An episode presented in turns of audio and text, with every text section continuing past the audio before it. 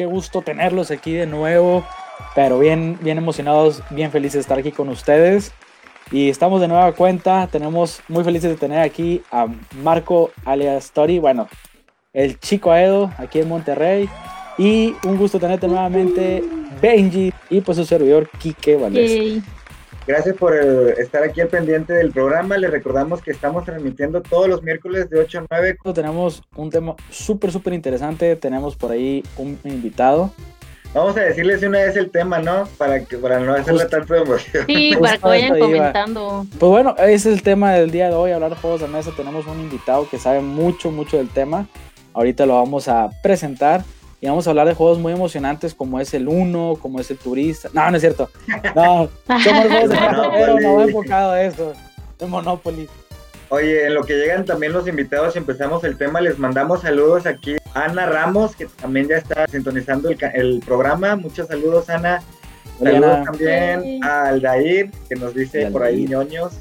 Pues bueno, como comenta Kike, pues los juegos de mesa han ido revolucionando a través de los años. Pues hay muchos juegos, es que me llama la atención porque siempre que vas, vas con gente, les preguntan, ¿no? De que, oye, ¿te gustan los juegos de mesa? Y muchos te dicen de que, no, sí me gustan, me gusta el uno, me gusta el dominó, me gusta, y tú te quedas. Pues, la neta son juegos muy buenos. De hecho, yo creo que son los juegos que te abren la llave a este mundo de juegos de mesa. O sea, en las reuniones pues puedes ver las cartas, puedes ver el uno, cuál es más el Monopoly, cuál es más la lotería.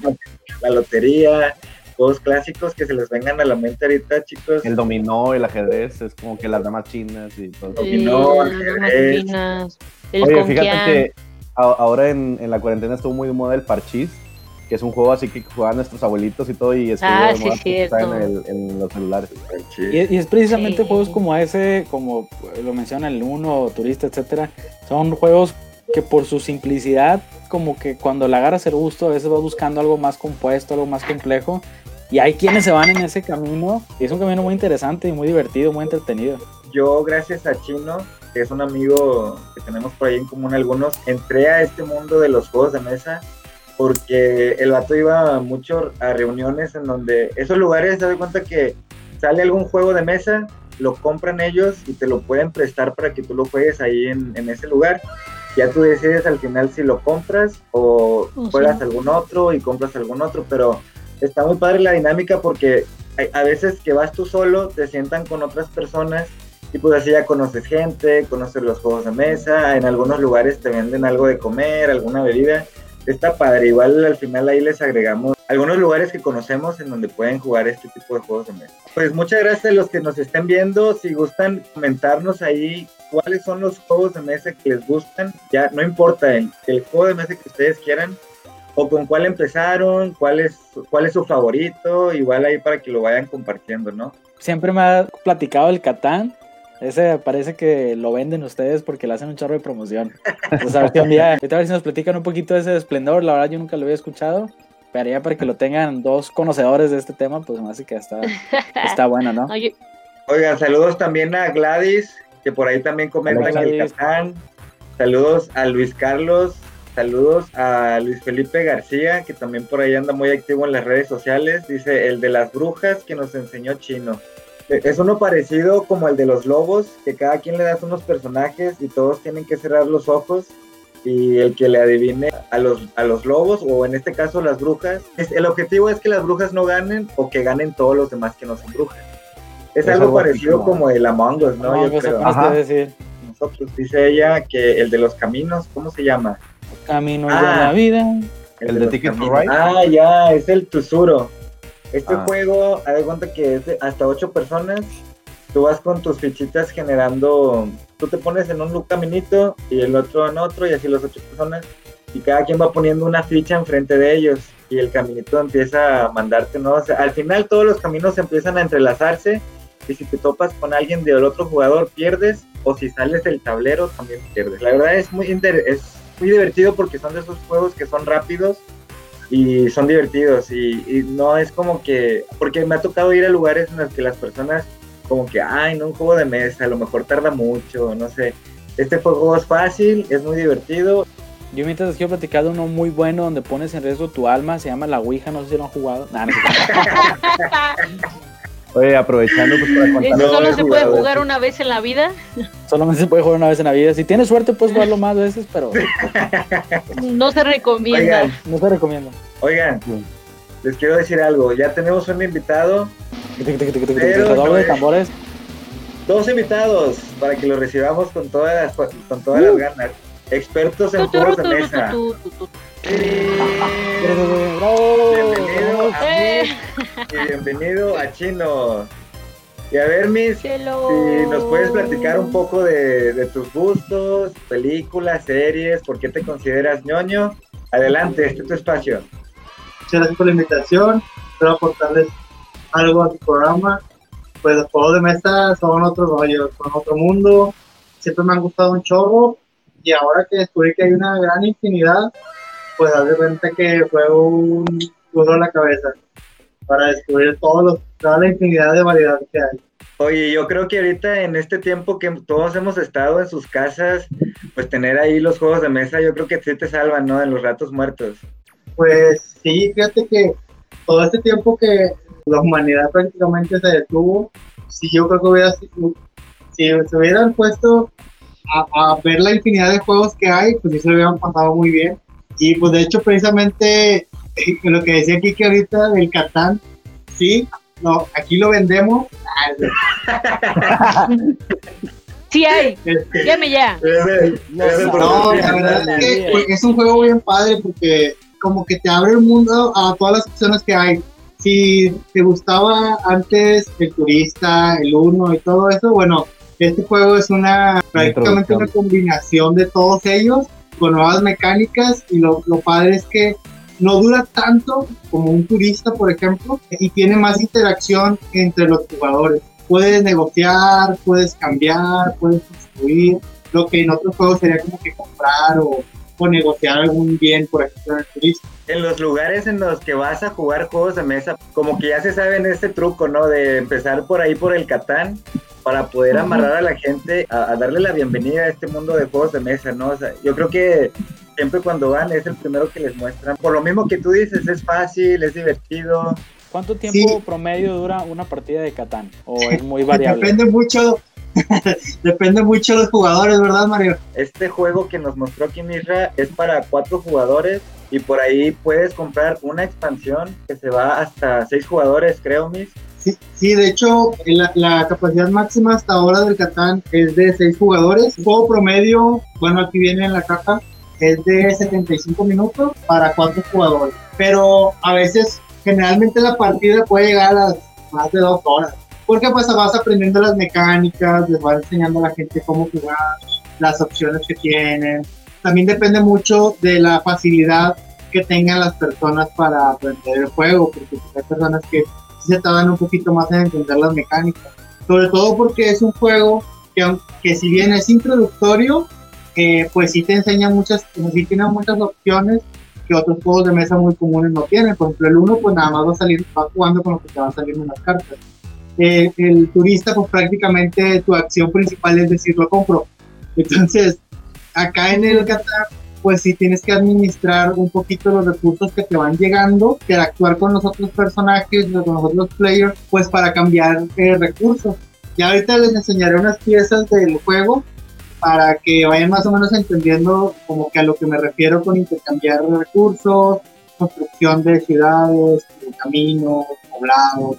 Lavado de dinero, narcotráfico. No, no es cierto. Pues fíjate que tantos juegos. Ajá. Saludos a Jairo. Dice, armen un juego de mesa virtual con fans. Fíjate que estaría bueno, ¿no? Aprovechar Ah, esta muy bien, plataforma y poner ahí el celular y empezar a jugar al- algún juego. A ver, Este Angeleos dice, quiero un saludo, un COVID saludo. saludos también a Sí, Caleb no, Ayala. Ana Ramos Catán dice, Catán. está en app para jugar en celular. ¿En serio? ¿Mm? Ah, sí sí, no me la lo pueden sabía. descargar. Pone por ahí George Escaraña, ¿habrá convivencia con ustedes? Claro que sí, George. Está todo Oigan, pendiente. estaría padre, ¿no? Después Dividida, organizar algo dividida. ahí. Ah, eh, Organizar alguna convivencia y podemos ir ahí a la horda donde se juegan maquinitas y ya vamos ahí todos, ¿no? Tenemos también otro invitado especial. Ahorita vamos con la sección de preguntas para mí y otro invitado. Estado chino, bienvenido, Vato. Gracias por estar aquí con Nada, nosotros. yay. Oye, Chino, cuéntanos ahí un poco al por qué te consideras Gracias por la te invitación. gusta. En sí, pues es eh, de todo, porque de- desde pequeño también fue, digamos, una adicción a los juegos en general, pero el primer juego con el que empecé fue el ajedrez, y del ajedrez fue donde empezó a tomar lo de, digamos, la obsesión con los videojuegos y demás, otros juegos de mesa clásicos, pero hasta ahorita, que fue hace como unos 5 años más o menos, fue un boom de en lo que es el mundo de los juegos de mesa que ya existía, pero por alguna razón pues se dio el boom así mundial, que de hecho fue que empezaron los premios mundiales que existen, premios reconocidos en Alemania más bien.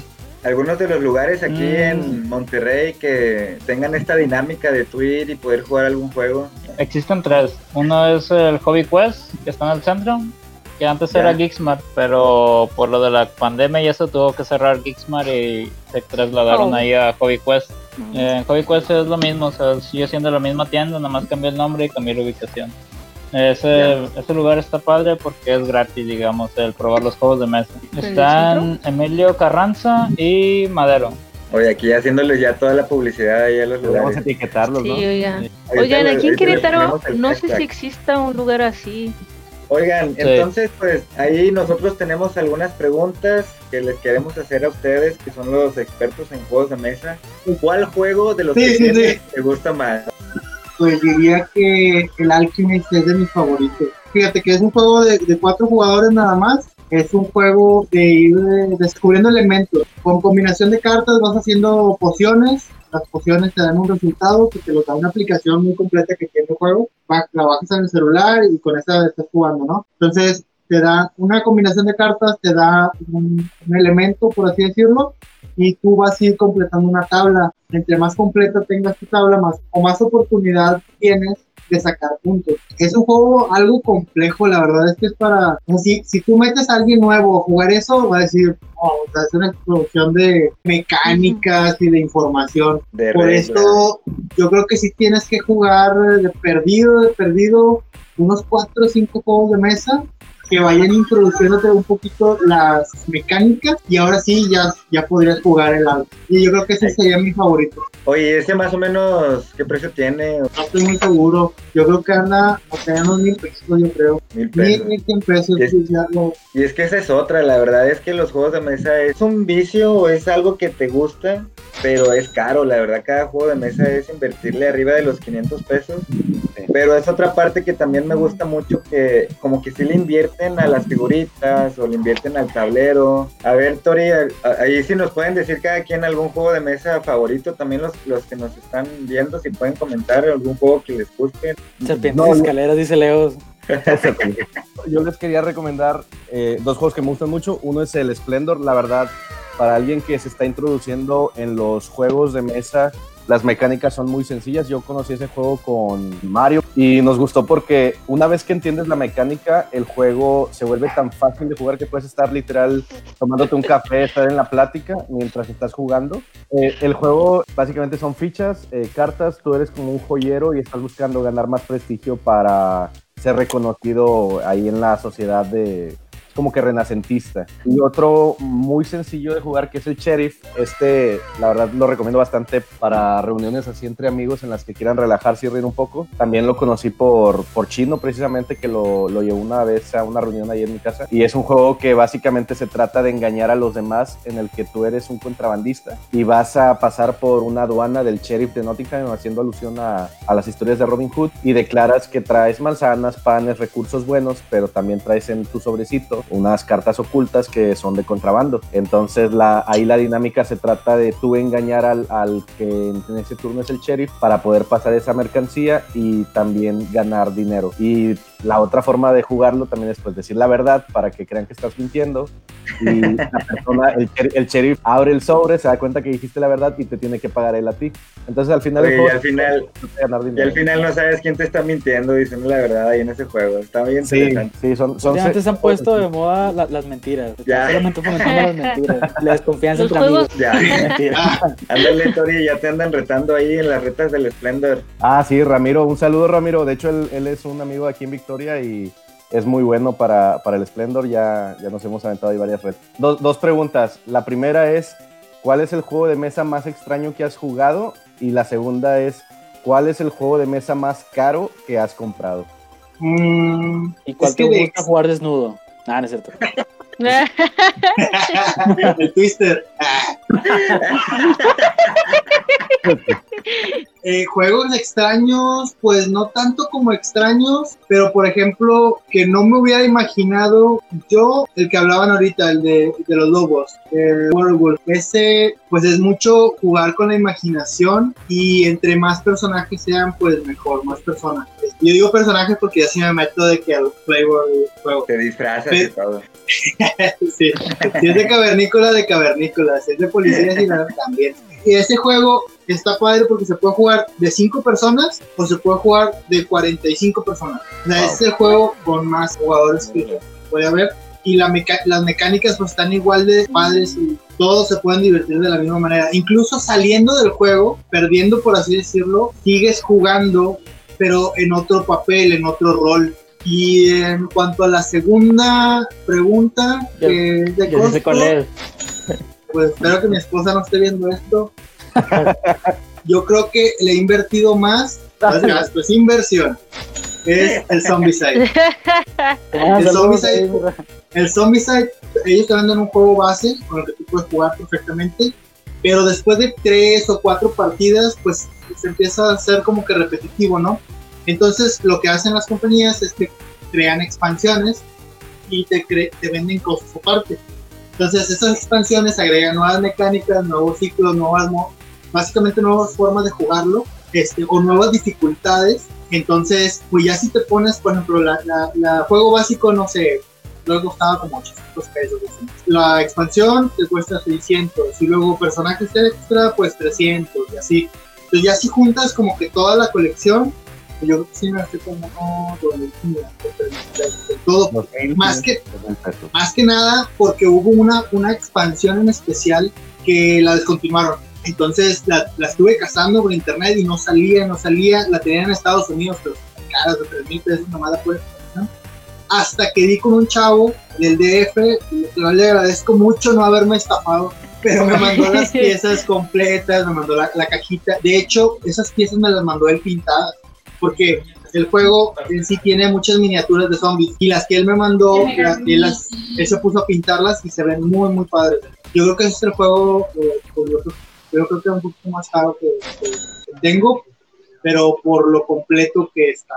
Oye, yo Wow. te tengo otra pregunta, Miss. Ahorita, aproximadamente, ¿cuántos juegos de mesa tienes? Ah, pues te aseguro que no los que yo quisiera, pero son alrededor de Número unos que- 80, 80 juegos de mesa. 80 y Con 90 todo juegos, y, con todo más expansiones. expansiones. Ya. Fíjate que para mí es un dato nuevo. Yo ni por aquí me cruzaba que en los juegos. Que de hubiera mesa- tantos. Que hubiera, no, déjate que hubiera tantos, que hubiera expansiones. Sí, O sea, que hubiera. yo tampoco me lo imaginaba. Fíjense, A ver. un, más. un da- un ¿Crees dato que existe la posibilidad, Miss, de girar ahí la cámara para, para ver más o menos tu colección o, o se te Sí, con complica? gusto les mando una foto. ah, bueno. bueno. Para ocuparla, Ah, sí, a ver. ahí. Oigan, mientras Misra trae las cajas, quisiera hacer un, coment- un dato curioso. Ahori- Ahorita que él estaba comentando lo, de, lo del costo de los, de los juegos de mesa y que dicen, no manches, no sabía que había expansiones de juegos de mesa y tanta variedad. Realmente es una industria que es un negocio. O sea, ahorita es- se estima que para, dentro de tres años esta industria de los juegos de mesa valga re- alrededor de 11 mil millones de euros. O sea, si la gente, si gente que tiene invertido dinero en, en las personas que producen estos videojuegos, todos los artistas, o sea, realmente es un negocio grande y que está en continua expansión. Yo vi un capítulo de Shark Tank donde un chavo, un señor llevaba la idea de, de- de su negocio que es precisamente un lugar donde pueden jugar juegos de mesa y aparte hay como un club que se dedican a crear juegos de mesa Órale. y pues si no mal, si no mal recuerdo pues mal por los, Shank, por los Sharks porque creo que ninguno le entró y pues ve la notición que estás trayendo tú. No saben, no saben. Sí, el Yo creo que no, no tenían el conocimiento la, o, o la dimensión No. de esto. Pre- prefieren invertir en una niña de 7 años que vende champú para piojos. Oigan, la misma pregunta para Chino. A ver, Chino, ¿tú cuántos juegos de mesa tienes aproximadamente? ¿Y tu favorito? A ver si está. ¿Y tu 35. favorito? 35. Tenía más, pero pues tuve que hacer una venta. Pero bueno. Sí, es que como que Eh. Chino, Chino es un poquito más de venderlos y luego juntar dinero para ir comprando nuevos y estar experimentando con juegos nuevos. El más favorito que tengo, digo, el que más me gusta jugar, no lo tengo aún. Pero es mi top número uno. Se llama. Blood Rage. Es un juego que me gustó bastante porque tiene una mecánica de que es el Ragnarok, básicamente. O sea, el fin del mundo nórdico. A mí siempre me gustó, digamos, a veces los juegos donde tiene que ver los trancazos tipo Risk. O sea, que dependes a veces de dados o de cartas, pero que haya conflicto. Y el juego de Blood Rage es un mapa, digamos, pequeño. Y como es el Ragnarok, el mapa se va haciendo más pequeño. Entonces el juego mismo te obliga a pelear con tus con los otros jugadores.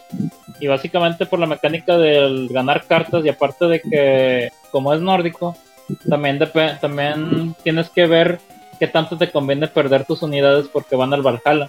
El juego básicamente es por puntos, pero ahí los puntos los llaman puntos de Valhalla. Y entre más gloria del Valhalla tengas, es el ganador. A ver, ahí va. Qué chido. Ponlo en grande, Kike. Ahí está. Ahí está.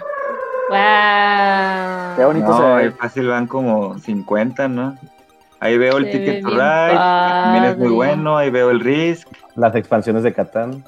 las expansiones de Catán, los Carcassonne, que son muy buenos también. El Dixit, que también es considerado de los mejores sí. juegos de mesa. El Century, el Dead Last, que por ahí tienen unas experiencias. Ah, sí. El, Muy bueno. el Azul también, Mirra, lo vi en un listado de los mejores juegos de mesa, ahí lo tienes. Compitiendo con Century y con Sagrada. Bueno, para los que no saben, como les dije anteriormente, hay un concurso anual en Alemania que se llama el Kennerspiel. En cada año hacen una competición entre todos los juegos de mesa en tres categorías: mejor juego familiar, mejor juego avanzado y mejor juego de para niños. Y el azul fue el mejor juego familiar. Y después de un año, bueno, cuando hacen la premiación, el juego tiene un sello que dice Kennerspiel. Y normalmente el juego que gana le pone una promocional, digamos, en apoyo de por la gente que lo hizo que fuera famoso y que, y que ganara el premio. O sea, por ejemplo, el azul, el azul normal, pues viene el juego base. Pero después con el sellito, hay veces que te sale una promo de un mosaico comodín, que viene siendo la promoción por haber ganado el, el juego del año, mejor juego familiar del 2018. Mm. Pero ese concurso, Ya- ese concurso lleva desde el 2016, un poco antes. Yo creo que esos concursos los hacen también para poder impulsar la venta de los juegos, ¿no? Sí, Sí, pues para- es claro. que es una, básicamente es una convención gigante de juegos de mesa en, en Alemania. Es como si fuera la Comic Con, pero puros juegos de mesa. La verdad sí quisiera ir a uno de- en un futuro. Oigan, dice ahí Jairum Leal, ese din- es dinero invertido, mis. Porque también a, a Sí, Jairum sí. le mandamos saludos, le gustan mucho los juegos de mesa. Dice Víctor, ¿cómo puedo compartirles mi colección de juegos de mesa? Les Mándanos una fotito. Mándalas ahí al Instagram o en Facebook y ahorita mismo la compartimos también. Pues ahí quedó la colección de Miss. Por, por- no por nada lo invitamos a este tema del día de hoy de juegos de mesa porque que sí. sabemos que es de los expertos en juegos de mesa. Eh, Devir, que es la compañía que nos trae los juegos de mesa traducidos a México, se interesó y va a traernos un juego que se llama La Catedral Roja. Que la verdad sí es como que una buena inclusión por el hecho de que ya está interesado Devir en traernos juegos pesados. Y eso para mí me alegra bastante, la verdad, para que tenga juegos ahora sí traducidos en español, que a veces es lo que me frustra no tenerlos. Por lo mismo, que como requieren texto, es como que maldita sea, y como están en inglés, pues no los puedo jugar. David está haciendo esto de traer juegos traducidos eh, y no es que no se puedan ah, jugar, eh, solamente que como tienen mucho texto, y lo que yo creo que lo que quería decir Chino es que no lo puedes jugar con cualquier persona. A veces eh, cuando tú quieres meter a gente a jugar juegos de mesa, pues está tu tía, está tu abuela, están tus papás, a veces eh, pues son las personas más cercanas con las que puedes pasar tiempo. Entonces, cuando tú le metes, por ejemplo, algún juego que te da mucho texto, muy tedioso y aparte no en el idioma que ellos dominan, pues sí es tedioso. David está incursionando en esto. Sí, o sea, no, no crean que porque está en inglés no, ya no se puede jugar, simplemente se eh, complica. Se complica se complica jugarlo con cualquier persona. O sea, Lo segundo es que va a regresar Uwe Rosenberg a diseñar juegos. Nos, ya nos mostró por medio de internet el juego que se llama Zoológico de Nueva York. La verdad se dice ve interesante porque es administración de un zoológico y la verdad todos los juegos de Uwe Rosenberg son así de que no manches. En este caso, por ejemplo, Agrícola, Patchwork y entre otros. Y también el regreso de Roy Stegmaier con un juego muy interesante que se llama Pendulum porque es en tiempo real. Y también nos mostró también en videos ahí de cómo va a estar. Oigan, muchas gracias a los invitados, muchas gracias Miss Chino, muchas gracias Marco por tu tiempo. Esperemos que la hayan pasado muy bien, al igual que nosotros. Muchas gracias a todos los que estuvieron también por ahí al pendiente de las redes sociales. Hoy tuvimos mucha participación, gracias por ahí comentar. Y recuerden que este programa pues lo vamos a estar transmitiendo pues todos los miércoles de 8 a 9 con los mejores temas, las mejores noticias. Nos vemos el siguiente miércoles con muchas ganas y nuevas noticias, nuevos temas. Un abrazo para todos. Nos vemos el siguiente que miércoles. muy buena noche.